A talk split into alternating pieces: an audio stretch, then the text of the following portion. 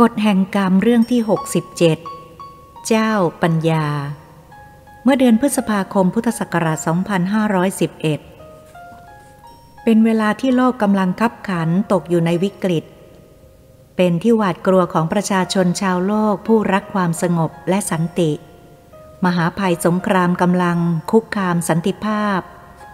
กำลังจะก่อตัวขึ้นมาในภาคตะวันออก กลาง ระหว่างอาหรับกับยิว ชาติทั้งสองนี้เป็นศัตรูกันมาช้านานแล้วศึกใหญ่ระหว่างกลุ่มชาติอาหรับกับอิสราเอลหรือยิวกำลังใกล้จุดระเบิด เมื่อฝ่ายอียิปต์ประกาศระดมพลใหญ่ และกำลังเตรียมจะส่งกำลังทหารเข้าประจำพรมแดนในแหลมไซนายซึ่งเป็นดินแดนที่ติดต่อกับอิสราเอล พวกกลุ่มชาติอาหรับที่ไม่เคยลงรอยกันมาก่อน เพราะมีความเห็นขัดแย้งกัน ต่างก็ลืมความขมขื่นแต่ก่อนมา บัดนี้ต่างก็หันหน้าเข้าหากัน ร่วมกันทำสัญญาปรองดองร่วมรบทางทหาร เพื่อจะจัดการบทขยี้อิสราเอลให้สูญสิ้นไปจากแว่นแคว้น ดินแดนปาเลสไตน์ต่อจากนั้น อียิปต์ก็ได้ประกาศให้กองทหารสหประชาชาติ ที่ส่งมารักษาสันติภาพ เพื่อป้องกันการประทะ อยู่ระหว่างพรมแดนอียิปต์กับอิสราเอล ให้ถอนไปจากพรมแดนทันที อูทันเลขาธิการสหประชาชาติได้สั่งให้กองทหารสหประชาชาติถอนกำลังทหารตามคำสั่งของฝ่ายอียิปต์ โดยไม่ทันได้เข้าประชุมสหประชาชาติ เมื่อกำลังทหารของสหประชาชาติที่รักสันติภาพในยามฉุกเฉินได้ถอนออกไปแล้ว อียิปต์ก็ได้ส่งกำลังทหารที่เตรียมไว้พร้อมแล้ว เข้าประจำพรมแดนติดต่อกับอิสราเอล เป็นทางยาวร้อยกว่าไมล์ในแหลมไซนายเมื่อวันที่ 22 พฤษภาคม ประธานาธิบดี นัสเซอร์ ได้ตกลงร่วมกันกับกลุ่มประเทศอาหรับทั้งหลาย ประกาศปิดอ่าวอากาบา ไม่ยอมให้เรือของอิสราเอลและ เรือที่บรรทุกสินค้าของชาติทั้งหลาย ที่ติดต่อกับอิสราเอลผ่านไปมา เป็นอันขาด ข่าวนี้ก็ทำให้ประธานาธิบดีจอห์นสันประกาศแย้งว่า การปิดอ่าวอากาบาห้ามเรือนานาชาติผ่านนั้น เป็นการผิดกฎหมายระหว่างประเทศ และเป็นอันตรายร้ายแรงที่จะนำไปสู่สงคราม เพราะการเดินเรือผ่านน่านน้ำในอ่าวอากาบานั้น เป็นสิทธิเสรีของนานาชาติ การเปิดอ่าวอากบาในครั้งนี้ อิสราเอลหรือว่ายิว ถือว่าอียิปต์ตั้งใจทำลายล้างอิสราเอลโดยตรง ทางอิสราเอลก็ได้จัดส่งรัฐมนตรีว่าการต่างประเทศ นายอับบา เอบัน ไปที่กรุงวอชิงตันโดยด่วน เพื่อเข้าพบประธานาธิบดีสหรัฐ และขอความช่วยเหลือ หากมีชาติมหาอำนาจหนุนหลังกลุ่มอาหรับพยายาม ขอคำมั่นสัญญาเป็นประกัน ส่วนทางด้านฝ่ายอาหรับ ซึ่งมีอียิปต์เป็นฝ่ายนำก็ได้จัดส่งนายชามเซดดินบาตราน รัฐมนตรีว่าการกระทรวงกลาโหมของอียิปต์เดินทางไปกรุงมอสโก ต่างฝ่ายต่างก็เข้าหามหาอำนาจของโลกมีจุดประสงค์เช่นเดียวกัน จากนั้นสหรัฐก็ได้ยื่นแผนการห้าข้อ เพื่อดำรงไว้ซึ่งสันติภาพของโลกให้ทางฝ่ายอียิปต์ปฏิบัติ แต่ได้ถูกฝ่ายอียิปต์ปฏิเสธ ต่อมาประธานาธิบดีอับเดล กามานนัสเซอร์ ประกาศว่า สหภาพโซเวียตเป็นมิตรกับกลุ่มอาหรับ สนับสนุนในการที่จะต่อสู้กับอิสราเอลครั้งนี้ และต่อมาจีนคอมมิวนิสต์ก็ได้สนับสนุนช่วยฝ่ายอาหรับ ในวันที่ 26 พฤษภาคม เรือรบของสหรัฐซึ่งอยู่ตามน่านน้ำก็มุ่ง จุดตรงไปยังอ่าวอากาบา และกองทัพเรือของอังกฤษก็เดินทางมุ่งไปยังอ่าวอากาบาเช่นกัน ในวันที่ 31 พฤษภาคม กองเรือรบของสหภาพโซเวียต ก็ได้แล่นผ่านน่านน้ำเตอร์กี เข้าสู่ทะเล มิดิเตอร์เรเนียน มุ่งตรงไปอ่าวอากาบาเช่นกัน บัดนี้ เงาแห่งมหาสงคราม ซึ่งเป็นอันตรายร้ายแรงของชาวโลกกำลังจะถึงจุดระเบิด โดยอาศัยชาติอาหรับ มีอียิปต์เป็นผู้นำฝ่ายหนึ่ง กับอิสราเอล หรือว่ายิวฝ่ายหนึ่ง เป็นชนวนจุดระเบิด ชาวโลกได้มองเห็นภัยของสงครามใกล้เข้ามาแล้ว ไม่มีทางที่จะหลีกเลี่ยงได้ ต่างก็ตระหนกตกใจ ไม่มีใครสามารถควบคุมจิตใจให้อยู่เป็นปกติได้ ทุกคนมีความร้อนอกร้อนใจ ต่างก็คิดว่าสงครามเริ่มต้นด้วยชาติอาหรับกับยิว แต่ต่อไปสงครามโลกก็จะติดตามมาในภายหลัง เพราะมหาอำนาจต่างฝ่ายต่างก็เตรียมพร้อม ชาวโลกทุกคนที่รู้ถึงภัยอันร้ายกาจของมหาสงครามแล้ว ย่อมหวาดกลัวและตกใจมาก เพราะต่างต้องคิดว่า ถ้าหากชาติมหาอำนาจเข้าร่วมสงครามโลกก็คงไม่พ้นสงครามปรมาณู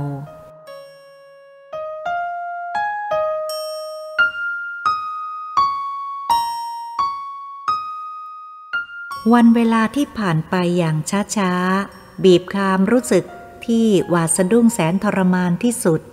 เพราะข่าวการสงครามยิ่งทวีความรุนแรงขึ้นทุกนาที ข่าวระดมพลใหญ่ ข่าวกอง เรือรบของชาติมหาอำนาจ การปิดอ่าวอากาบา ล้วนแต่ไม่มีทางจะหยุดยั้งสงครามได้ ไม่รู้วันใดสงครามจะถึงจุดระเบิด มันทำลายจิตใจและประสาทของประชาชนพลเมืองของประเทศคู่กรณีพิพาท ชาวเมืองก็ต้องปรับจิตใจให้เข้มแข็ง มีความพยายามอดทนต่อไปจนจะถึงที่สุด ที่มีจิตใจอ่อนไหวง่าย ไม่สามารถจะทำจิตใจให้เข้มแข็งอดทนได้ ก็นอนตาไม่หลับ คอยหวาดผวา สะดุ้งด้วยความกลัวตลอดเวลา ผู้มีประสาทอ่อน ทนความหวาดกลัวไม่ไหว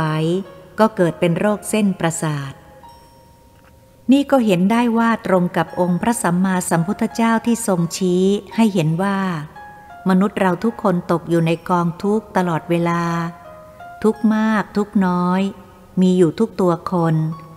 เมื่อเกิดมามีความรู้สึกร้อนหนาวหิวอิ่มหัวเราะร้องไห้ รู้รักรู้ชังดีใจเสียใจ ก็ต้องตกอยู่ในกองทุกข์ด้วยกัน หากทุกน้อยก็คือความสบายของมนุษย์ ความรู้สึกทุกข์เพราะเกรงกลัวมหาภัยของสงครามซึ่งกำลังจะเกิดขึ้นนี้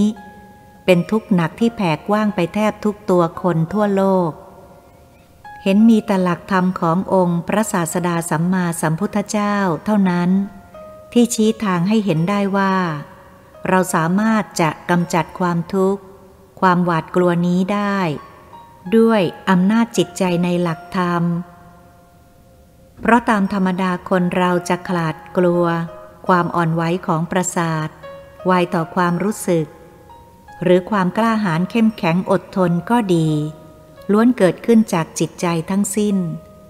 เราสามารถกำจัดความหวาดกลัวลงได้ด้วยทำจิตให้เกิดพลัง ประกอบด้วยศีลสมาธิ ปัญญา เพ่งพิจารณาดูตามหลักธรรมชาติ ถึงเหตุการณ์ที่เกิดขึ้น ปรับปรุงความรู้สึกให้เข้าถึงกับสถานการณ์โลก คุมจิตให้ความรู้สึกอยู่กลางๆ เมื่อเหตุร้ายเกิดขึ้น ก็ไม่ตกใจหวาดกลัว คุมสติให้จิตอยู่ในระดับปกติ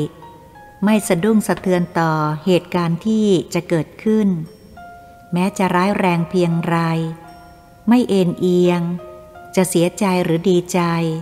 ไม่ประมาทพิจารณาด้วยปัญญาหาเหตุผล หากจะมีเหตุภัยร้ายแรงเช่น เราได้เห็นผู้คนญาติพี่น้องเพื่อนฝูง ได้ประสบภัยอันตรายอันเกินความสามารถที่เราจะช่วยได้ เราก็ทำจิตใจให้อยู่ในอุเบกขา นึกว่ามนุษย์เกิดมาทุกคนย่อมมีกรรมเป็นของของตนเอง และจะต้องรับกรรมนั้นโดยหลีกเลี่ยงไม่ได้ เราก็ทำจิตให้สงบนิ่งเฉย ไม่เอ็นเอียงไปทางใด ในเมื่อคนที่เรารักได้รับเคราะห์กรรมก็ไม่เสียใจ แล้วก็ไม่ดีอกดีใจสมน้ำหน้า ในเมื่อคนที่เราไม่ชอบได้รับเคราะห์กรรมเช่นเดียวกัน นี่เป็นทางหนึ่งที่จะสามารถระงงับความทุกข์ ลงได้ เพราะจิตของเราอยู่กลางไม่รักไม่ชัง ไม่ดีใจเสียใจ ไม่ยินดียินร้าย เมื่อพูดถึงสมัยสงคราม ประชาชนได้รับความลำบากยากแค้นเพียงไร ความจริงข้าพเจ้าไม่ได้ตั้งใจจะเขียนข่าวสารการเมือง เหตุการณ์ของโลกในยุคนี้ หากมีความประสงค์จะเขียนเรื่องคนเจ้าปัญญา ที่ข้าพเจ้าเคยรู้เมื่อสมัยก่อนมาเล่าสู่กันฟัง เพื่อประดับความรู้ไว้ เพราะเป็นเรื่องที่เกิดขึ้นมาแล้ว และจะทำให้ท่านผู้อ่านได้ข้อคิดหลายอย่างจากเรื่องนี้บ้าง ไม่มากก็น้อย เมื่อหลังสงครามโลกครั้งที่หนึ่งได้ผ่านไป โดยสัมพันธมิตรเป็นฝ่ายได้ชัยชนะ ไทยเราก็มีส่วนช่วย โดยส่งทหารไปร่วมรบในสมรภูมิยุโรป เวลานั้นมีชาวยิวหรืออิสราเอล ได้ตั้งโฮเทลหรือว่าโรงแรมอยู่ตรงข้าม ปากตรอกลงสีในจังหวัดพระนคร โฮเทลแห่งนี้มีฝรั่งชาวต่างประเทศนิยมมาพัก และมากินอาหารกันมาก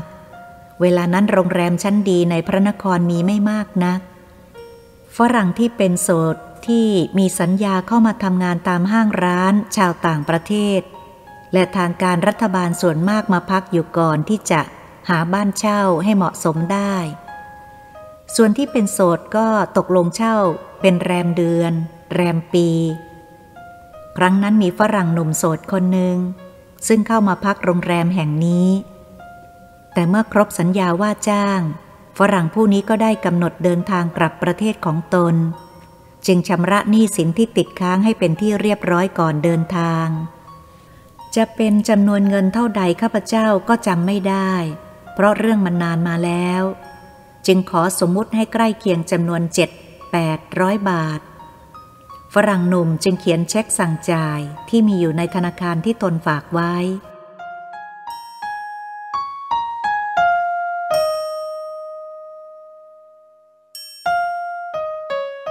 วันนั้นเป็นวันเสาร์ตอนบ่าย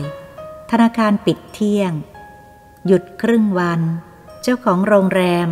เป็นชาวยิวจึงไม่สามารถนำเช็คไปเบิกเงินได้ จะเกี่ยงเอาเงินสดก็คงไม่มีให้ ทั้งที่เกรงใจฝรั่งคนนี้ เพราะเคยเป็นลูกค้าที่ดีตลอดมา ตกเวลาเย็นวันนั้นฝรั่งคนนั้นก็โดยสารเรือ กาตองไปสิงคโปร์ แล้วก็ไปถ่ายเรือใหญ่เดินทางต่อไปยุโรป รุ่งขึ้นวันอาทิตย์ ธนาคารปิด พอดีวันจันทร์เมื่อธนาคารเปิดเจ้าของโรงแรมจึงนำเช็คไปเบิกเงิน ก็ได้รับแจ้งจากธนาคารว่า เงินในบัญชีมีจำนวนไม่พอกับจำนวนเงินในเช็ค ฉะนั้นธนาคารจึงส่งเช็คคืน เจ้าของโฮเทลต้องผิดหวังในจำนวนเงินนั้น ความจริงถ้าจะพูดถึงในเวลานี้ เงินเจ็ดแปดร้อยบาทก็รู้สึกว่าไม่มีความหมายอะไรมากนัก แต่หากจะพูดถึงในสมัยก่อน ราคาทองคำหนักหนึ่งบาท ในท้องตลาดซื้อขายกันเพียงราคา 19 บาท และขึ้นลงก็ไม่เกิน 22 บาท จะเปรียบเทียบค่าน้ำเงินในยุคนั้นก็ไม่ใช่น้อยทำให้เจ้าของโรงแรมต้องคิดหนัก ที่สุดก็มองเห็นทางออก ได้พยายามสืบหาพนักงานที่ทำหน้าที่เกี่ยวข้องกับบัญชีธนาคารนั้น ที่สุดก็สืบทราบจนรู้จักตัวและทำความรู้จัก ถือโอกาสเชิญมาเลี้ยงอาหารเที่ยงที่โรงแรม วันแล้ววันเล่าจนรู้จักคุ้นเคยอย่างสนิทสนม อาหารเที่ยงในเวลานั้นราคาอิ่มละหนึ่งบาทหรือหนึ่งบาทห้าสิบโรงแรมหรูที่สุดก็ไม่เกินสองบาท เมื่อรู้จักเป็นที่สนิทสนมกันดีแล้ว เจ้าของโฮเทลที่เป็นชาวอิสราเอล ก็ถามถึงยอดเงินของฝรั่งผู้สั่งจ่ายเช็คผู้นั้น ยังมีเงินเหลือในบัญชีเท่าใด ตามปกติธรรมดาระเบียบของธนาคาร จะไม่ยอมบอกยอดเงินฝากของลูกค้าผู้ฝากให้ผู้อื่นทราบเป็นอันขาด ถือว่าเป็นความลับที่ได้ปฏิบัติเหมือนกันทุกธนาคาร แต่เมื่อพนักงานแผนกบัญชีสนิทสนมกัน รับเลี้ยงจากเจ้าของโรงแรมชาวยิวมาแล้ว ย่อมเป็นธรรมดา เมื่อพอที่จะช่วยได้ก็ต้องช่วย เพราะไม่หนักหนาอะไร จึงไปดูยอดเงินที่เหลือในบัญชีกลับมาบอกให้เจ้าของโรงแรมทราบ มื่อทราบจำนวนเงินที่ขาดไม่ครบตามเช็คที่สั่งจ่าย ข้าพเจ้าก็จำไม่ได้ว่าจะเป็นสิบบาทหรือยี่สิบบาท แต่คงไม่เกินห้าสิบบาทแน่ เจ้าของโรงแรมเมื่อทราบยอดเงินในบัญชีก็นำเงินที่ขาดจำนวนไปเข้าในบัญชี ในนามของฝรั่งเจ้าของเช็ค เมื่อเข้าบัญชีเรียบร้อยแล้ว ก็นำเช็คใบนั้นไปเบิกเงินใหม่อีกครั้งหนึ่ง คราวนี้เงินครบ ตามเช็คที่สั่งจ่าย ทางธนาคารก็จ่ายเงินตามเช็คใบนั้นโดยเรียบร้อย นี่ก็นับว่าชาวยิวหรืออิสราเอลผู้นี้ มีปัญญาฉลาด สามารถแก้ปัญหาลุล่วงไปได้ ซึ่งบุคคลธรรมดานึกไม่ถึง ซึ่งเรารู้แต่เพียงว่า ชาวยิวมีความเฉลียวฉลาด คิดแต่จะหาประโยชน์ส่วนตัว มนุษย์ปุถุชนที่เกิดมาในโลกนี้ ย่อมมีทั้งดีทั้งชั่วเป็นธรรมดาทั่วไป ผิดแต่ว่าชั่วมากหรือดีมากเท่านั้น บัดนี้ข้าพเจ้าได้เล่าถึงเรื่องคนเจ้าปัญญาให้ท่านฟังแล้วว่า เขาแก้ปัญหาชีวิตได้อย่างไร ขอย้อนมาพูดถึงเหตุการณ์ปัจจุบัน เหตุการณ์วิกฤตการณ์ของโลกตรึงเครียดที่สุด ก็ระเบิดขึ้นในวันที่ 5 มิถุนายน สงครามระหว่างอาหรับ กับอิสราเอลอุบัติขึ้นแล้ว กองทัพทั้งสองฝ่ายได้เข้ารบกันอย่างดุเดือดเริ่มตั้งแต่เริ่มต้น แต่แล้วกองทัพฝ่ายอาหรับก็เป็นฝ่าย รับและถอย ฝ่ายอิสราเอลก็ได้ใช้กองทัพเข้าโจมตีสามด้าน พร้อมกันอย่างรวดเร็ว ทั้งด้านอียิปต์กับจอร์แดน และซีเรีย กองทัพกำลังส่วนใหญ่ของอาหรับถูกทหารอิสราเอลโจมตีย่อยยับ พินาศลง อิสราเอลเข้ายึดที่ฝ่ายปรปักได้อย่างกว้างใหญ่ไพศาล ตลอดเตรียมจะยกกำลังส่วนใหญ่เข้ายึดกรุงไคโร และเชื่อม อัสวาน ซึ่งเป็นหัวใจของอียิปต์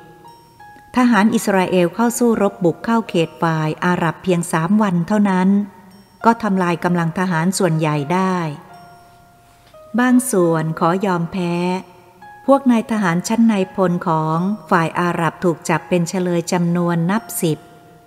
เหตุการณ์ที่เกิดขึ้นอย่างรวดเร็วแบบสายฟ้าแลบ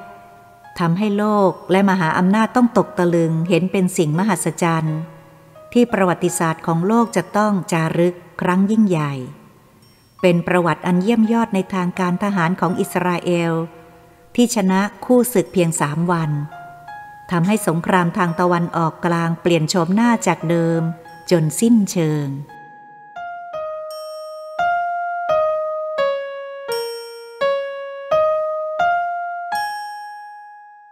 ในเวลาที่ทั้งสองฝ่ายได้สู้รบกันอย่างดุเดือดอยู่นั้น ทางมอสโกกับวอชิงตัน ได้ติดต่อทางเครื่องโทรพิมพ์ และโทรศัพท์ตามระบบสื่อสารโดยตรง โดยนายชิโคกินได้แจ้งด่วนมาให้นายจอห์นสันทราบว่า สหภาพโซเวียตจะไม่เข้าแทรกแซงช่วยเหลือฝ่ายอาหรับทำสงครามเป็นอันขาด ถ้าฝ่ายสหรัฐอเมริกาไม่เข้าช่วยฝ่ายอิสราเอล นายจอห์นสันได้ตอบโดยตรงกับนายโคสิกินว่า อเมริกาจะไม่ช่วยอิสราเอลเด็ดขาด หากทางโซเวียตไม่เข้าช่วยฝ่ายอาหรับ การที่สหภาพโซเวียตเป็นฝ่ายติดต่อทางสหรัฐอเมริกาก่อนนั้น ย่อมเป็นนิมิตดีของโลก เป็นสัญญาณที่ทำให้รู้ว่าสงครามจะไม่เกิดขึ้นในครั้งนี้แน่ ทั้งนายโคซิกินยังได้รับรองกับนายจอห์นสันว่า สหภาพโซเวียตจะไม่หลงอุบายของนัสเซอร์ที่แสร้งออกข่าว เครื่องบินของสหรัฐอเมริกากับอังกฤษได้เข้าโจมตีที่มั่นของอาหรับ เพื่อช่วยอิสราเอล เพื่อหวังจะให้สหภาพโซเวียตเข้าสู่สงคราม โจมตีอเมริกา และอังกฤษ แม้สหภาพโซเวียตจะได้ยินเสียงขอร้องจากนัสเซอร์ก็ตาม โซเวียตก็นิ่งเฉย ความหวังของนัสเซอร์ที่จะฉุดโซเวียตเข้าสู่สงครามก็ผิดหวังทำให้ชาวโลกต้องโล่งอก คลายความหวาดกลัวลงไปได้ เพราะสงครามปรมาณูคงจะผ่านพ้นไป ต่อมาหนังสือพิมพ์ในอียิปต์ก็ลงข้อความต่อว่าสหภาพโซเวียตว่า โซเวียตได้ให้คำมั่นสัญญากันไว้แล้วว่าจะช่วยทางฝ่ายอาหรับ แต่ครั้นถึงเวลาคับขันจริง ๆ โซเวียตกับหลบหน้าหายตาไป เป็นบทเรียนที่อาหรับได้รับ และต้องเสียค่าบทเรียนที่แพงที่สุดในโลก ซึ่งอาหรับจะไม่มีวันลืมเลยเรื่องนี้เห็นจะเป็นเพราะความอ่อนแอในทางทหารของอาหรับ และในความเข้มแข็งของชาวอิสราเอล ได้ทำให้สงครามปรมาณูที่จะเกิดขึ้นสงบลงได้ หากการรบต้องยืดออกไปเป็นแรมเดือน เหตุการณ์ของโลกก็คงจะเปลี่ยนโฉมหน้าอีกอย่างหนึ่งเรามาพิจารณาว่าคนเจ้าปัญญามีความเฉลียวฉลาดเพียงไร ประเทศอิสราเอลก็ได้ก่อตั้งขึ้นหลังจากอังกฤษได้ถอนตัวไปจากปาเลสไตน์เมื่อปีพุทธศักราช 2491 ได้สถาปนารัฐอิสราเอลขึ้นในดินแดนเก่าแก่ ซึ่งเคยเป็นถิ่นฐานเดิมของชาวยิวมาก่อน ที่นั่นก็คือปาเลสไตน์ตามมติของสหประชาชาติ เมื่อก่อนชาวยิวไม่มีหลักแหล่งอยู่เป็นที่แน่นอน ต้องระเหเร่ร่อนไปตามประเทศต่างๆ ทุกมุมโลก มีทั้งยิวในอเมริกา ยิวในเยอรมัน ยิวในอังกฤษ และประเทศอื่นๆอีกมาก แม้ชาวยิวจะแยกไปอยู่ตามดินแดนประเทศใดก็ดี ยิวก็ไม่ลืมเชื้อชาติเดิมของตน มีคำพยากรณ์มาแต่โบราณว่า หากชาติยิวได้ร่วมกลุ่มเป็นประเทศชาติขึ้นมาเมื่อใด ยิวจะเป็นมหาอำนาจยิ่งใหญ่ของโลกประเทศหนึ่ง หากเราได้วิเคราะห์ดูในบัดนี้ ก็เห็นคำพยากรณ์กำลังจะเข้าใกล้ความจริงแล้ว เมื่อแรกสถาปนารัฐอิสราเอลขึ้นในแคว้นปาเลสไตน์ มีพลเมืองไม่ถึง8 0 0แสนคน บัดนี้พลเมืองยิวในปาเลสไตน์เพิ่มจำนวนเกือบสามล้านคน ในจำนวนคนเพียงไม่เกินสามล้านนั้น มีทั้งผู้ชำนาญในทางวิทยาศาสตร์ชำนาญในการคลังชำนาญทางเศรษฐกิจ ทางการเงินชำนาญในทางเกษตร ทางแพทยศาสตร์ ทั้งกิจการปกครองและทั้งดนตรี ทุกอย่างล้วนแต่เจ้าปัญญาชั้นเลิศด้วยกันทุกแขนง บัดนี้ ชาวยิวยังชำนาญในทางทหารการรบคำพยากรณ์ที่ได้กล่าวไว้นั้นกำลังจะเข้าใกล้ความจริง ฉะนั้นเรื่องเจ้าปัญญานี้จะชี้ให้เห็น เมื่อก่อนเราได้ยินชื่อว่ายิว เราก็นึกถึงแต่ความตรณีเหนียวแน่น มัธยัติมีความอดทนมีปัญญาอันเลิศในทางหากิน ออกเงินกู้ เป็นต้นคิดตั้งธนาคารขึ้นในโลกเป็นครั้งแรก หากเราจะพิจารณาดูว่าชาติใดภาษาใดย่อม มีทั้งคนดี คนชั่วมิใช่ชั่วอย่างเดียว แต่ส่วนมากเป็นคนเจ้าปัญญา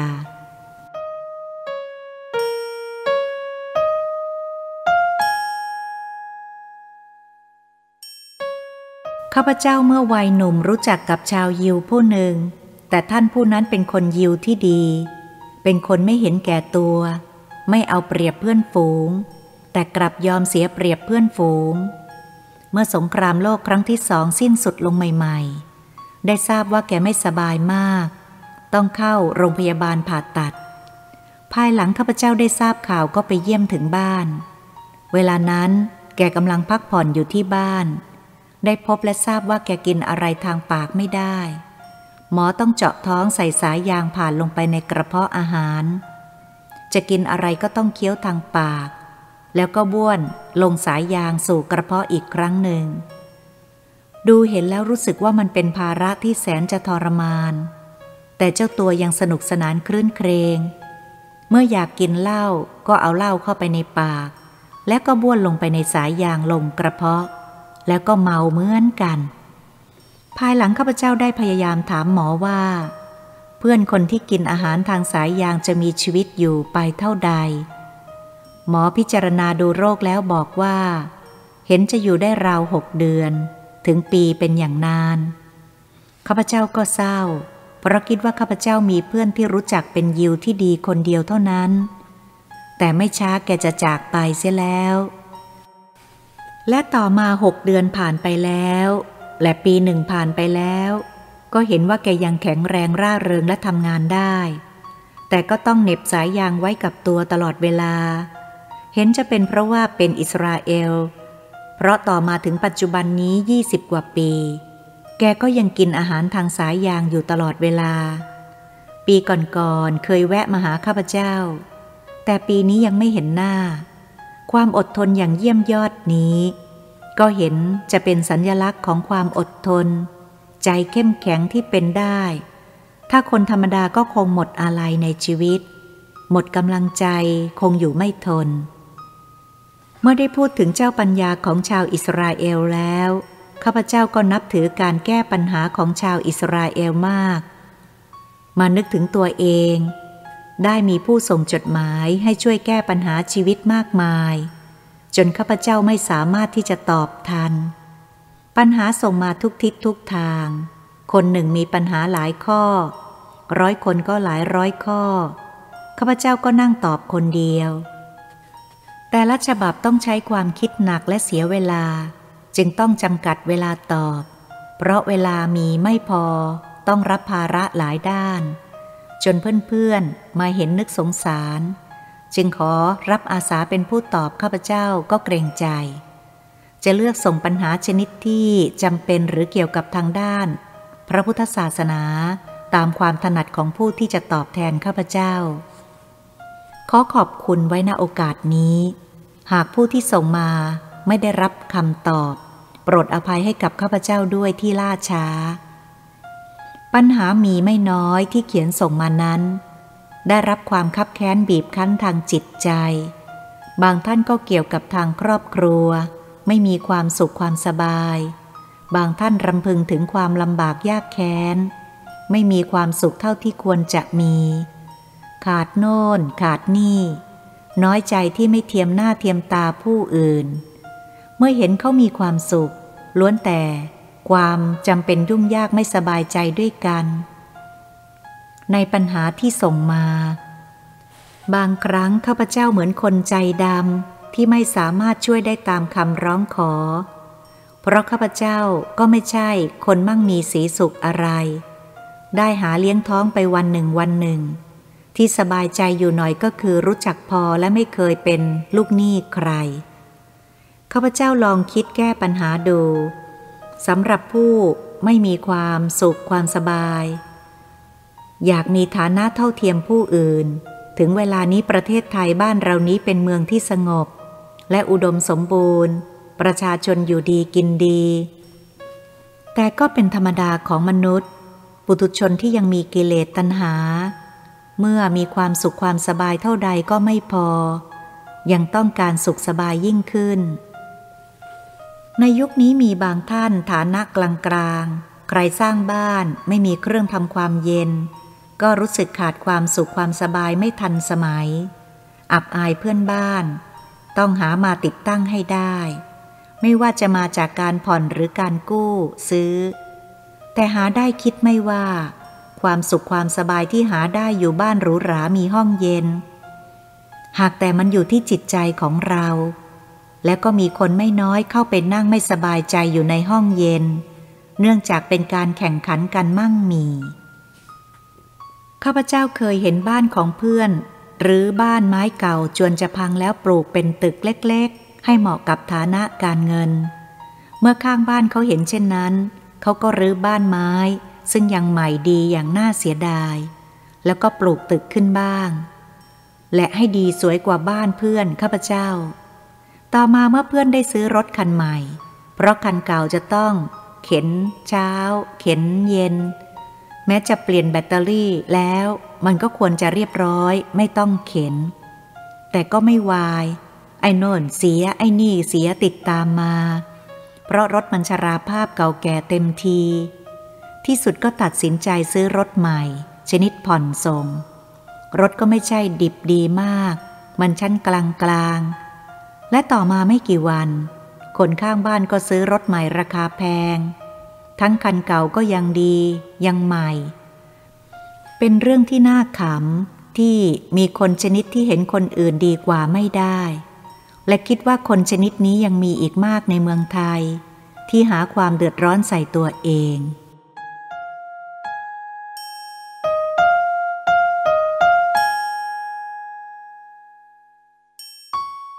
เรามาคิดแก้ปัญหาอย่างง่าย เมื่อเรารู้ว่าอยู่ในเมืองไทยที่อุดมสมบูรณ์ทั้งอาหารการกิน ตลอดทั้งมีความเสรีพร้อมทุกสิ่งทุกอย่าง ตลอดทั้งจะเที่ยวหาความสำราญ เลือกสถานที่ได้ตามความพอใจ จะหาความสงบสุขและอุดมสมบูรณ์ได้ทุกอย่างในเวลาเดียวกันนี้ คงจะไม่มีประเทศใด มีความสงบเท่าเทียมได้ เป็นที่รับรองของชาวต่างประเทศว่า ประเทศไทยเป็นเมืองที่สงบสุข มีความอุดมสมบูรณ์พร้อมทุกสิ่งทุกอย่าง แม้จะมีชนหมู่น้อย รบกวนความสงบ ก็ไม่กระทบกระเทือน ในปัจจุบันนี้จะหาเมืองใดที่มีความสงบสุขเทียบเท่าเมืองไทยไม่ได้เลย ก็ไม่กระทบกระเทือน ในปัจจุบันนี้จะหาเมืองใดที่มีความสงบสุขเปรียบเท่าเมืองไทยไม่ได้เลย ถ้าเรามาใช้ความนึกคิดถึงเมืองที่ตกอยู่ในภาวะสงคราม ประชาชนเดือดร้อนเพราะสงคราม ได้ทำลายทุกสิ่งทุกอย่าง ตลอดทั้งประชาชนผู้บริสุทธิ์ ไม่รู้ไม่เห็นกับการตัดสินใจของผู้มัวเมาอำนาจ หวังจะแผ่อิทธิพล ครอบครอง ยิ่งใหญ่ มิได้มองดูความเดือดร้อนของประชาชนพลเมืองและประเทศชาติ ต้องสูญเสียทุกอย่างเด็กๆต้องสูญเสียพ่อ บิดามารดาต้องสูญเสียบุตรที่รัก บ้านช่องถูกทำลายย่อยยับ ญาติพี่น้องต้องสูญเสียชีวิต ที่เหลืออยู่ก็พลัดพรากไปคนละทาง เด็กก็กำพร้าเพิ่มจำนวนมากขึ้น ความหิวโหยอดอยาก การขาดแคลนอาหารเกิดขึ้นแก่ประชาชนทั่วไป คนที่เคยมั่งมีเป็นเศรษฐีกลับเป็นยาจกเที่ยว ขออาหารชีวิตของพลเมืองตกอยู่ในความล่อแหลม ของอันตราย อยู่ไปพอมีลมหายใจ มีสังขารเคลื่อนไหวได้ มีเพียงชีวิตไปวันหนึ่ง ไม่มีอนาคตมีแต่ความมืดมน บางคนขาดความอดทน ความหวาดกลัวทำให้เกิดเป็นโรคประสาท เกิดเสียจริตประเดี๋ยวร้องไห้ ประเดี๋ยวก็หัวเราะ บางครั้งก็ตะโกนด่าพวก บ้าสงคราม บ้าอำนาจ พวกรุกรานก่อความสงบสุขของโลกทำลายล้างอิสรภาพเสรีทำให้โลกปั่นป่วนทำลายศีลธรรมและมนุษยธรรมทำลายทุกอย่างซึ่งเป็นความดีของมนุษย์ นี่เป็นส่วนย่อยของภัยสงคราม ที่ประชาชนผู้บริสุทธิ์ต้องพลอยได้รับกรรมเหมือนอยู่ในนรกอเวจี ฉะนั้นพวกเราที่อยู่ในประเทศที่อุดมสมบูรณ์ เมื่อยังรู้สึกว่าจิตไม่สบาย มีความทุกข์ร้อน มีปัญหาชีวิต ลองทำจิตนิ่งแล้วเอาจิตใจเข้าไปสู่ในความรู้สึกของพวก ที่เหมือนตกนรกอเวจีดูบ้าง นอกจากสงครามซึ่งเกิดขึ้นจากพวกอธรรม มุ่งหวังจะขยายอำนาจเพื่อความยิ่งใหญ่ของโลก ยุยงให้ผู้คนไม่เคารพพ่อแม่ผู้มีพระคุณ และประเทศชาติทำลายล้างศีลธรรมสิ่งดีงามแต่โบราณ มิได้สนใจในความทุกข์ยากของชาวโลก ว่าจะได้รับความลำบากยากแค้นเพียงไร เป็นพวกมนุษย์ที่กระหายเลือดขาดศีลธรรม ทำให้ประชาชนผู้บริสุทธิ์ต้องพลอยรับกรรม โดยตนไม่รู้ไม่ได้เห็นด้วย ที่ต้องเสียชีวิตและบาดเจ็บมากมาย และมีชีวิตอยู่ต้องพลัดพรากพ่อแม่ญาติพี่น้องจากที่เคยอาศัย ต้องดิ้นรนกระเสือกกระสนอดมื้อกินมือ้อ มีชีวิตด้วยความยากแค้น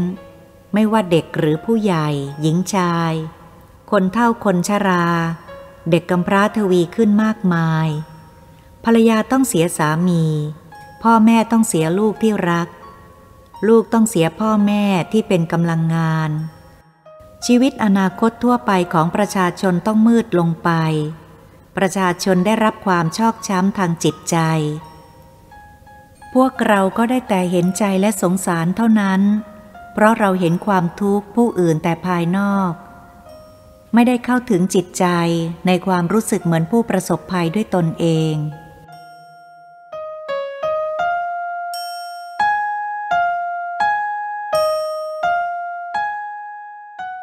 อสมมติตัวเราเองไม่ให้มีความรู้สึกเข้าถึงจิตใจเช่นเดียวกันกับผู้ที่เป็นพลเมืองของประเทศ คู่สงคราม ที่อยู่ในยุทธภูมิบ้านเรือนที่อยู่อาศัยถูกทำลาย สมมุติว่าเราต้องมีชีวิตคอยหลบหลีกระเบิด และกระสุนปืนใหญ่เล็ก ความลำบากยากแค้นสาหัสเลือดตาแทบกระเด็น เป็นคนสูญเสียทุกอย่างจนสิ้นเนื้อประดาตัว ขาดอาหารที่พักอาศัย มีแต่ทุกข์ทรมานทั้งร่างกายและจิตใจ คนเราเมื่อบ้านแตกสาแรกขาดแม้มีร่างกายเป็นมนุษย์ แต่ความเป็นอยู่อย่างคนครึ่งดีครึ่งบ้า เหมือนพวกสัตว์ในนรก หากเราเอาจิตใจทุ่มเทความรู้สึกเข้าไปสิงในเรือนร่างของผู้กำลังรับเคราะห์กรรมเหล่านั้น เหมือนเราตกอยู่ในนรกพอสมควรแล้ว เราจึงค่อยๆ หวนกลับมาเป็นตัวของเราเอง จะทำให้เรามีความสุขสบายใจไม่น้อยก็มาก เพราะเราอยู่ในดินแดนที่สงบ